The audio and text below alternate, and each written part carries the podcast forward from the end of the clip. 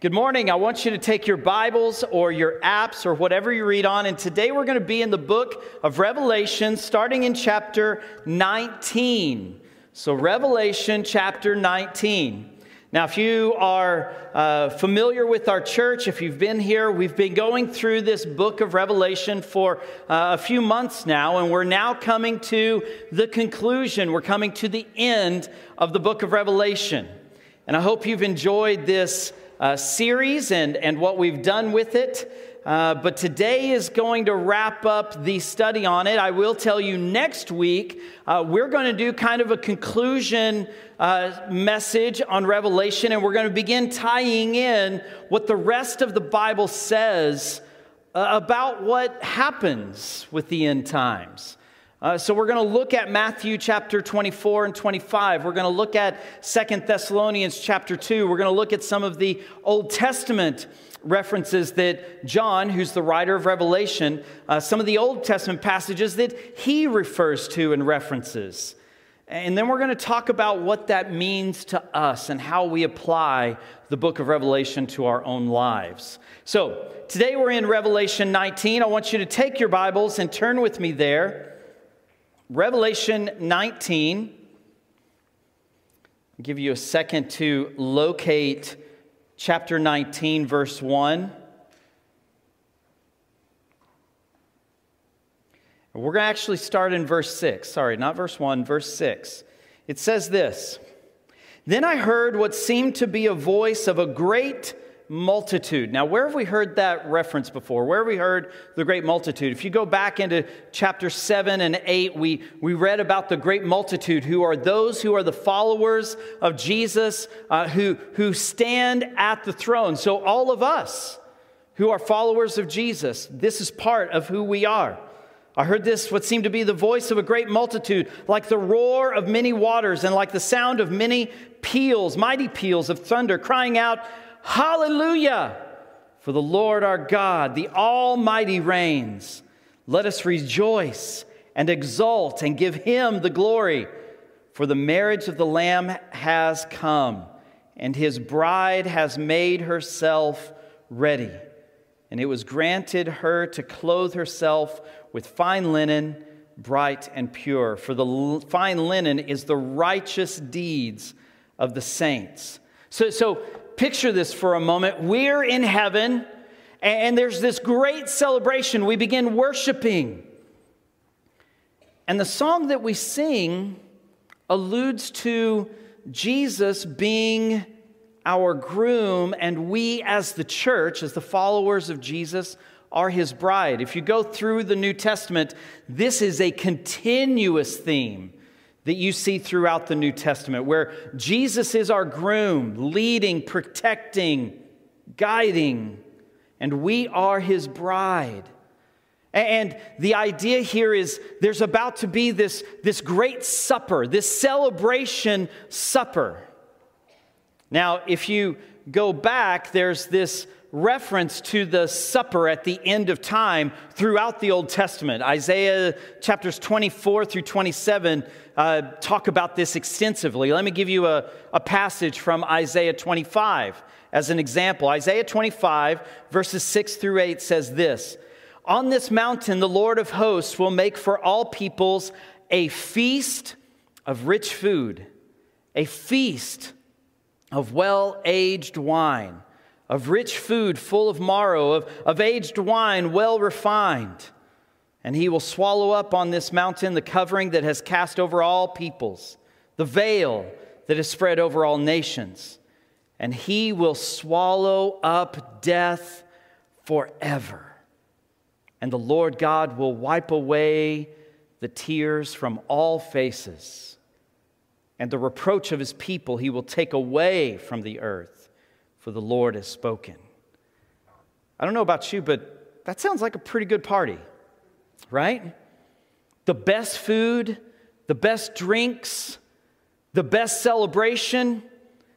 And it's so good that we will be incapable of feeling pain or sorrow. He's going to wipe every possibility of tear away from our eyes. He's going to take all of the reproach, all of the negative, all of the things against us through our lives. He's going to wipe that away. And we're going to just celebrate with Him. So, this meal is alluded to multiple times throughout the Old Testament, but what is this meal exactly? If you read all of Isaiah 24 through 27, you're going to read that this meal is the celebration meal that happens at the end of time that celebrates the victory of the king, the victory of Jesus. And so we're, we will be celebrating with Jesus in this big meal, the, the victory over evil and sin and death. Because here's the thing, and this is my big idea today. Here's the thing Revelation teach us, teaches us many things. God, God, we can trust in Him, we can have hope in Him, but ultimately, the climax, the pinnacle of the book of Revelation is that God wins. And I've said that before. This has been the big idea a few weeks past, but I can't gloss over what this passage says. God wins.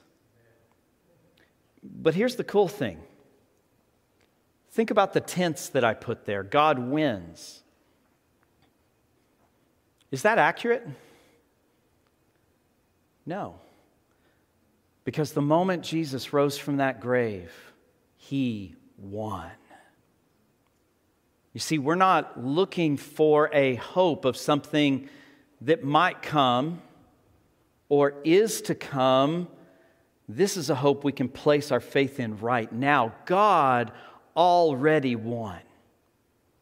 When Jesus rose from the grave, when he stepped out of that tomb, he declared victory. He has already defeated the enemy. He has already vanquished sin and the hold that it has on you and I. We just have to live in that victory. And so the fact of the matter is is God wins, but God has already won. And we're just seeing the celebration that is taking place because of his victory. So let's keep reading. Look at with me in verse 11. It says, Then I saw heaven opened, and behold, a white horse, and the one sitting on it is called Faithful and True, and in righteousness he judges and makes war.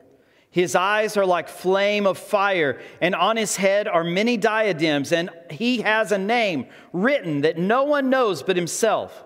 Verse 13 He is clothed in a robe dipped in blood, and the name by which he is called is the Word of God. Do you know who this is yet? Verse 14 and the armies of heaven, arrayed in fine linen, white and pure, were following him also on white horses. From his mouth comes a sharp sword with which to, to, which to strike down the nations, and he will rule them with a rod of iron. A rod of iron, that's a reference to the scepter that a ruler would have. Continue, middle of 15 and he will tread the winepress of the fury of the wrath of God the Almighty. And on his robe and on his thigh he has a name written King of Kings and Lord of Lords. So Jesus is pictured here as the victorious warrior going out leading his army. Now, the hard part with this imagery is that usually when you would see a, a, king going out on the white horse and leading his army, you didn't know whether victory was coming or not. You were hoping that he would return victorious, but you didn't know what the circumstances and what the outcome might be. But how is he pictured here with this? He's not pictured as a king that we hope will have victory. He is pictured, the imagery here is that he is a king who's taking his army out, but he's already gained victory. He's already won the battle.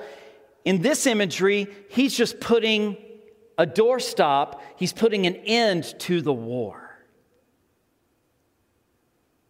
Now, if you read through this passage, there are tons of references, titles that he's given, a sword that's coming out of his mouth.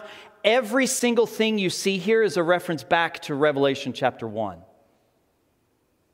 So Jesus is saying all these things in Revelation chapter 1 about who he is that he is the one of truth, that he is the King of kings and the Lord of lords, that he has a sword coming out of his mouth. His word is his weapon.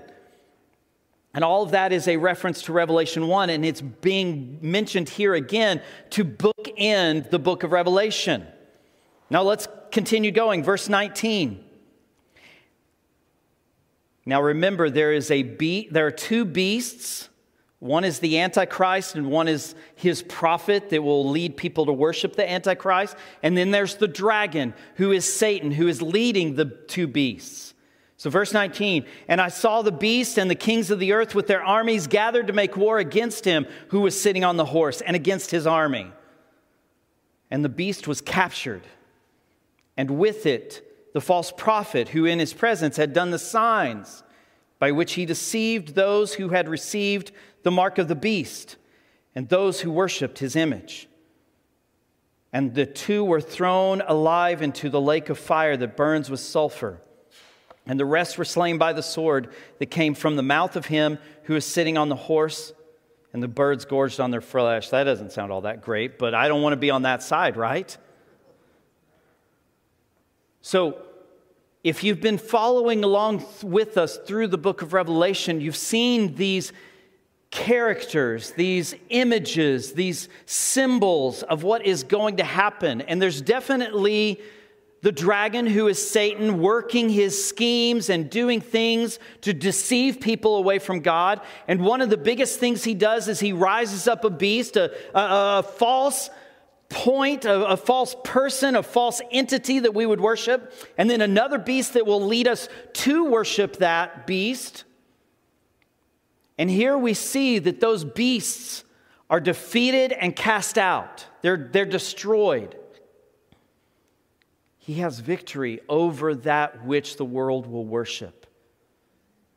Everything that draws us away from God, Jesus is going to destroy.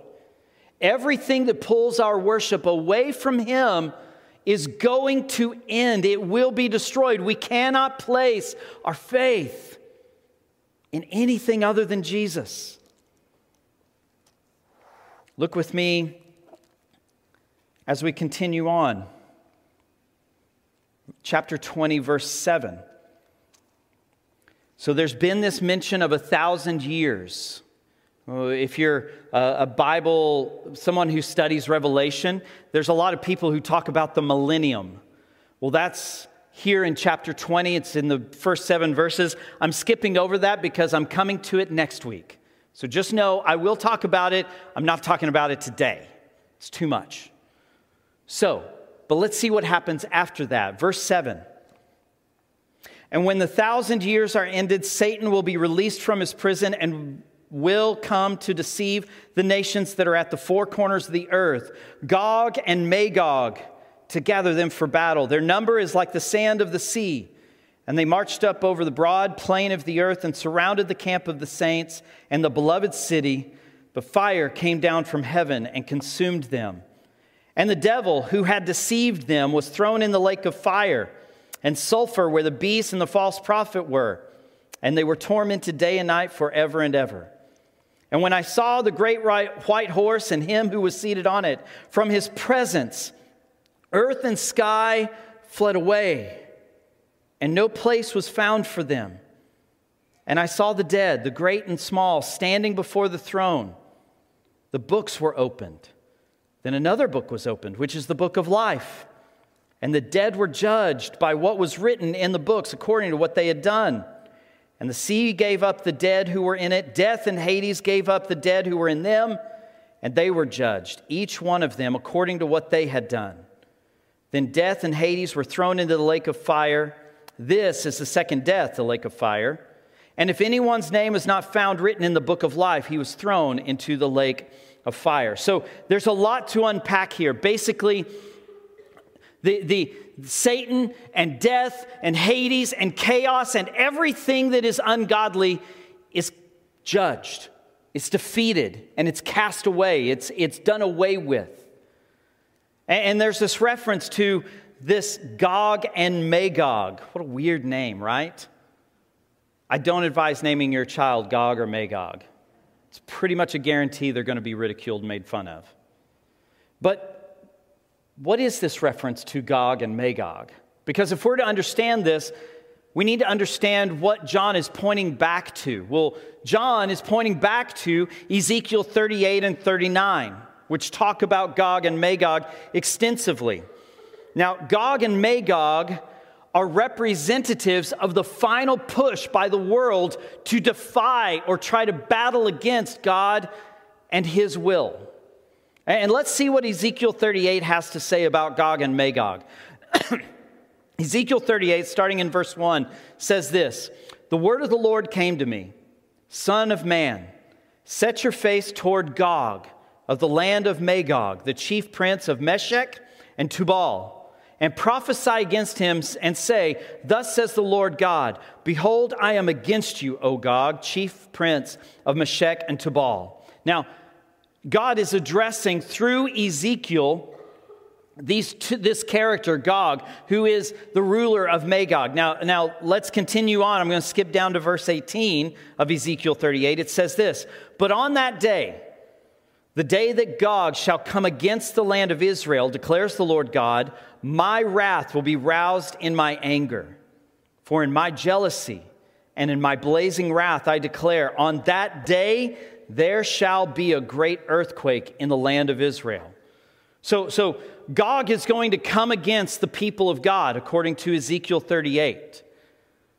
And there's this reference that God's wrath is going to be poured out and there's going to be an earthquake.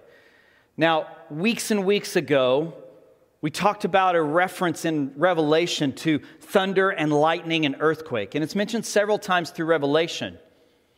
But every time that you see God and some occurrence of thunder, lightning, and earthquakes, it's almost always God's presence and God acting directly in some way. So we're not talking about a situation where the powers of the earth that are opposed to God are going to come against him, and God's going to sit back and let his army take care of it. According to Ezekiel 38, God himself at some point is going to act himself. And in his infinite, almighty power, nothing can stand. He will defeat the enemy. Ezekiel 38, verse 23, so a few verses later, it says, So I will show my greatness and my holiness and make myself known in the eyes of many nations. Then they will know that I am the Lord. God wins. His power is not going to allow the forces of Satan, the forces of evil, the forces that are opposed to him, he will not allow them to continue. He will defeat them. And he has the power to do so. As a little side note, we, a few weeks back we talked about Armageddon and how in the Greek it's actually pronounced Harmageddon and that it's the mount of something. It's either a uh, mount of Megiddo or mount of Mikado. And the, the last reference is the Mount of Assembly, which is Zion, the city of Jerusalem. It's interesting to note if you read Ezekiel 38 and 39 and Isaiah when he talks about these battles that'll take place, they're always against the Mount of Assembly, where God and his people, Mount Zion, will reign. So, Revelation tells us then that death and Hades will have their authority removed their keys taken, and they will be destroyed. They'll be cast into that lake of fire where they will not have any power or authority over us anymore. Meaning that, as far as eternity goes, we don't have to worry about pain or suffering or death or Hades or any of those things. They won't exist in our eternal existence with God. Okay, let's keep going. Revelation 21, starting in verse 1. He says, Then I saw a new heaven and a new earth. For the first heaven and the first earth had passed away, and the sea was no more. Now, every time you see a reference to the sea being destroyed, that was an old Jewish and Middle Eastern mythology Uh, there was this belief that Middle Eastern society, culture, uh, along with Israelite culture, believed that there were two kinds of waters in the world there was chaotic waters and there was life giving waters. And anytime you see a reference to the sea uh, or large waters like this, in a reference like this, it's talking about the chaos, the powers of destruction. And so he's saying here that the old earth that had been tainted and decayed by sin, along with the sea, along with chaos, they're going to be wiped off and there's going to be a replacement. It's going to be replaced by a new heaven and a new earth. Let's keep going. Verse 2. And I saw a holy city, the holy city, New Jerusalem, coming down out of heaven from God prepared as a bride adorned for her husband.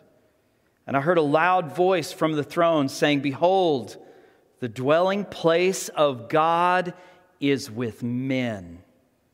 He will dwell with them, and they will be his people. And God himself will be with them as their God. He will wipe away every tear from their eyes, and death shall be no more. Neither shall there be mourning nor crying, nor pain anymore, for the former things have passed away. So we see this reference to a new heaven and a new earth.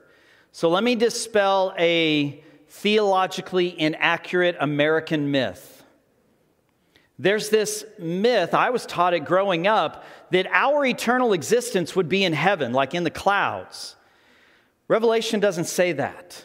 Neither does Ezekiel or Isaiah. It's very clear that our eternal existence will be in a new creation. We will receive new bodies and we will exist on the new earth. An earth not tainted by sin. You see, the reason why we see things die and decay, the reason we have sickness, the reason we have evil in the world is because sin was introduced and that sin rippled out around the world and affects everything. And God's going to, at the end of time, He is going to say, Yep, that destruction, that decay, that taintedness from sin, I'm going to wipe it clean and I'm going to create a perfect existence again like the Garden of Eden. And we will receive perfect bodies.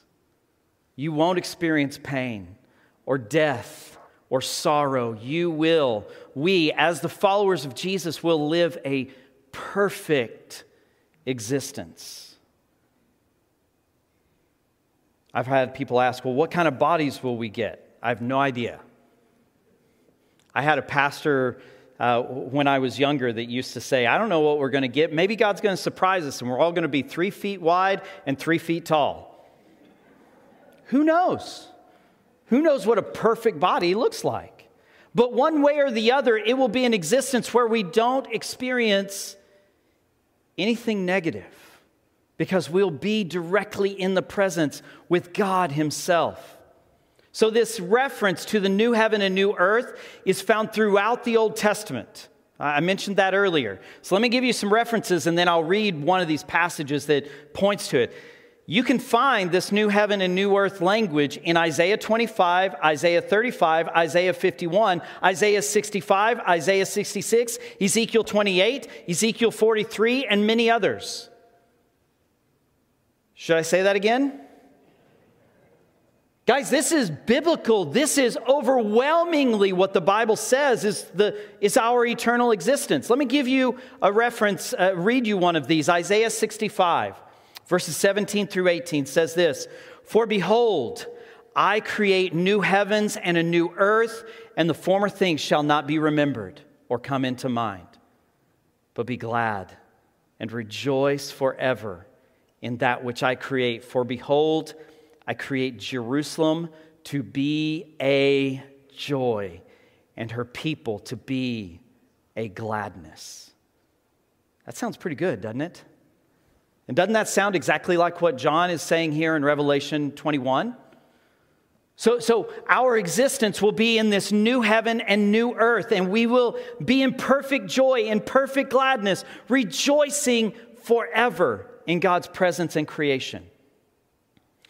So there's a new city, New Jerusalem, a new earth, a new heaven, and there's a little bit of a new temple that's going to be created. So let me let me read you Revelation 21 verses 15 again. Look with me in verse 15. And the one who spoke with me had a measuring rod of gold to measure the city and its gates and walls. So he's walking around with an angel, and this angel has this measuring stick, basically. Verse 16 The city lies four square. Now, the Greek there indicates a cube, it's the word for a cube. So think a big block, three dimensional. Lies four square, its length the same as its width, and its, he measured the city with his rod. 12,000 stadia. Now, I'll talk about that here in just a second. Its length and width and height are equal. He also measured its wall, 144 cubits by human measurement, which is also an angel's measurement. The wall was built of jasper, while the city was pure gold, like clear glass. The foundations of the wall of the city were adorned with every kind of jewel. The first was jasper the second sapphire, the third agate, the fourth emerald, the fifth onyx, the sixth carnelian, the seventh chrysolite, the eighth beryl, the ninth topaz, the tenth chrysoprase, the eleventh jacinth, and the twelfth amethyst. And the twelve gates were twelve pearls, and each of the gates made, a, made of a single pearl, and the street of the city was pure gold like transparent glass. Whoa! I don't know about you, but my house is not like this. But if you think for a second, if you read in the Bible and some of Jewish writing about the temple of old, Solomon's temple, the first great temple that was built, it was lined on the inside with gold and jewels and uh, ordained with lots of carvings and uh, depicted all these different things. And so you'd walk into the temple. Well, you wouldn't, but a priest could walk into the temple. And when you walked in, it would just be this golden room filled with expensive jewels. But here's the cool thing there were two sections to the temple. This temple was this long rectangular building. The first room that you walked into from the front was called the holy place. It's where the lampstand was, and the altar was, and the table with the showbread, all that kind of stuff was inside there. It's layered with gold. But then there was a second room on the back side of the temple called the Holy of Holies. And inside that room, again, solid gold. And in Solomon's temple, there were two solid gold angels with their wings out like this, and their wings touched in the middle. And underneath where their wings were sat the Ark of the Covenant. And do you know what the shape of the Holy of Holies was? A cube, a perfect cube. Same in width, length, and height, just like what's being described here. So let me unpack this for just a moment for you. There's this new city, and what's being measured here is not the temple, it's the city. So, where's the temple? Well, these numbers are huge. 12,000 stadia is basically 1,500 miles. So imagine a city that's a cube, three dimensional, that's 1,500 miles in length, width, and height. Can you imagine it? Can you picture it in your mind? No, you can't because it's too big. Even with our modern technology and our understanding of distance and length, this is too big of a structure to imagine in our minds, and it's intentionally too big for us to imagine because it's a symbolism, it's imagery, and it's supposed to tell us that we, as the people of God, will be in this new city and its size will be incalculable but God's presence will fill all of it. We will literally exist in the perfect presence of God Himself. You want to know why there's no suffering, no death, no evil, no sin? Because none of that can exist in God's presence, and we will exist in God's presence. That's what this is telling us. Our existence will be perfect. Now, also, if you look at the measurements and the things mentioned here, it's all categories of 12. I haven't talked about numbers in the book of Revelation for a couple of weeks, but 12 was a number of what? God's people. 12 tribes of Israel, 12 followers of Jesus. The number 12 and its multiples tell us that this is the people of God. The followers of Jesus will experience this. Then I gave you, uh, chapter 21 gave us this long list of gemstones. This is actually out of Ezekiel 28. And if you know anything about uh, Old Testament jewels and things like that, there are two things that happen with jewels in the Old Testament. Uh, there were jewels on the plate that the, the high priest wore, and there were 12 of them, and they symbolized the 12 tribes of Israel. But the 12 jewels listed here in chapter 21 are not the ones listed for the high priest. If you read Ezekiel 28, the jewels listed here in Revelation and Ezekiel 28 are describing the presence of God. Every element of Revelation 21 tell us over and over and over and over again that our relationship with God will no longer be separated. Guys, I'll tell you right now, there are times that I struggle in my relationship with God, and the, one of the biggest reasons is because when I pray, I very rarely hear an audible voice speaking back to me, right? It's because my sin has separated me from the perfect presence of God.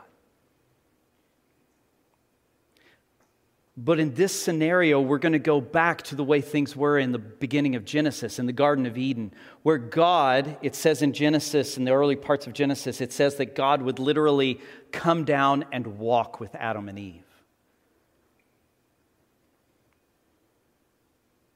Let that sink in for a second. What would it be like to wake up one morning, get out of bed, ugh, eat your breakfast. Oh, that was good. Take your shower and go, oh man, I'm going to be late to go hang out with Jesus. And you go out the door and there's God. Hey, want to chat? You want to walk? Because our presence will not be separated from God any longer. In the new earth and new heaven, we will be in perfect relationship with our God. There will no longer be a disconnect like we experience today because of our sin. That will be removed. You see, God's presence will act as the temple. Look with me in Revelation 21, verse 22. And I saw no temple in the city, for its temple is the Lord God, the Almighty, and the Lamb. And the city has no need of sun or moon to shine on it, for the glory of God gives its light, and its lamp is the Lamb. We won't need a temple. We won't need a church because God will perfectly be in relationship with us. And His presence will be our joy and gladness. So, we will live in His presence. And this is recognition of Ezekiel 43 and Isaiah 28. Uh, let me read you a passage out of Ezekiel 43 real quick and we'll wrap this up. It says this While the man was standing beside me, I heard one speaking to me out of the temple, and he said to me, Son of man, this is the place of my throne and the place of the soles of my feet, where I will dwell in the midst of the people of Israel forever. And the house of Israel shall no more defile my holy name. You see, God will be our everything. God will be your everything. You may be here and you may be going, okay, that's kind of weird. I get it. Maybe you're here and you've never come to a place where you've placed your, your faith in Jesus and you're going, okay, this sounds kind of off. I've got questions. I want to know more. I would invite you to do this. If you're here and, and you're not a believer, but you've got questions and you want to know more, I would encourage you to do one of two things. Either connect with us uh, in one of the ways that I mentioned at the beginning of the service, a connect card, or go to the contact us page of the, the website or whatever, or come grab me in the foyer. I would love to sit with you on the phone or take you to lunch and answer any of the questions you may have about what it looks like to follow Jesus. But please hear me. I've said this before in this series. There are two sides, there's nothing in between, there's no neutral party when it comes to following God. You are either a follower of Jesus or you are his enemy. That's what the Bible says about us. Because of our sin, because of our disobedience to God, we are in rebellion, active rebellion against Him. But when you become a follower of Jesus and you believe in His death and His resurrection, you believe in what He taught, that rebellion and that disobedience becomes innocent. It, it gets wiped over, it gets wiped away.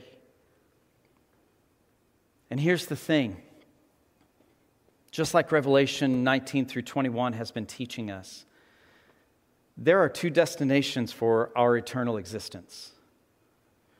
You can either believe in Jesus or you can pay the criminal price for all of the disobedience and rebellion that you've committed in your life.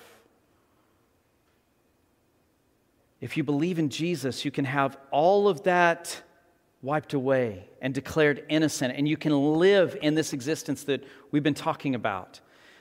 Or you can choose not to and live in that eternal punishment instead.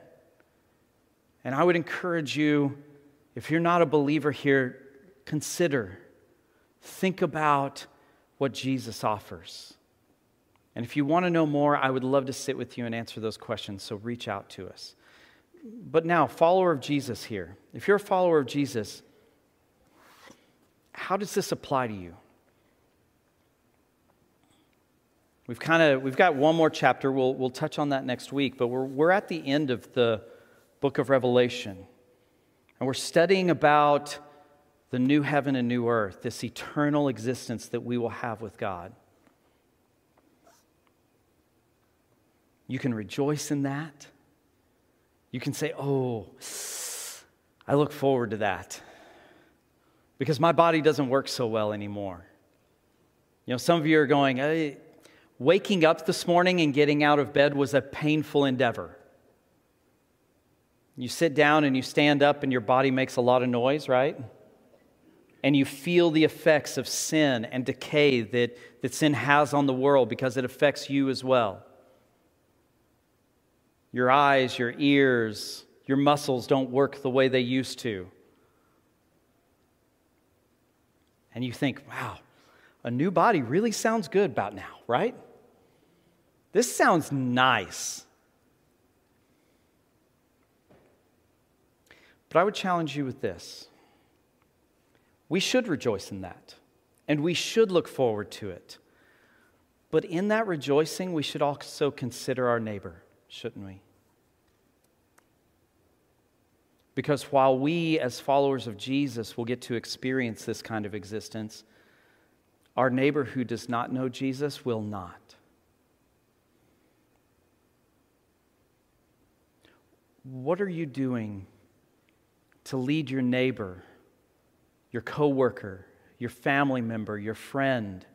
What are you doing to lead those people to the life changing hope of Jesus? What are you doing? What conversations are you having in order to tell them, I've got some good news for you? Because it's not enough for us to look forward to it, we should also look forward to leading others to it. You see, God wins, but the only way we win is if we follow Him in His victory. And you can lead others into that through Jesus. But the question is, is will you step out of your comfort zone long enough to have that good news, that gospel conversation with someone around you? That's what I leave you with today. Join me in prayer. Lord, we thank you. We thank you for who you are, for what you've done. We thank you that you've rescued us from sin. You've rescued us from the effects of sin. You've rescued us from the destruction, the decay, the death that sin brings into our lives. Lord, we rejoice that there will come a day when in the new heaven and the new earth, we will feel no pain, no sorrow, there will be no tears. But Lord, in light of that, help us to have a heart for those who do not know you. Help us to recognize that there are people in our lives that also need to be rescued from their sins so that they can experience what we've talked about today. Lord, help us to have the courage. Help us to have the willingness to get uncomfortable and have some gospel, some good news conversations with the people that we have in our lives so that we can lead every generation to the life changing hope of Jesus. We thank you, Lord, and we lift all of this in Jesus' name. Amen.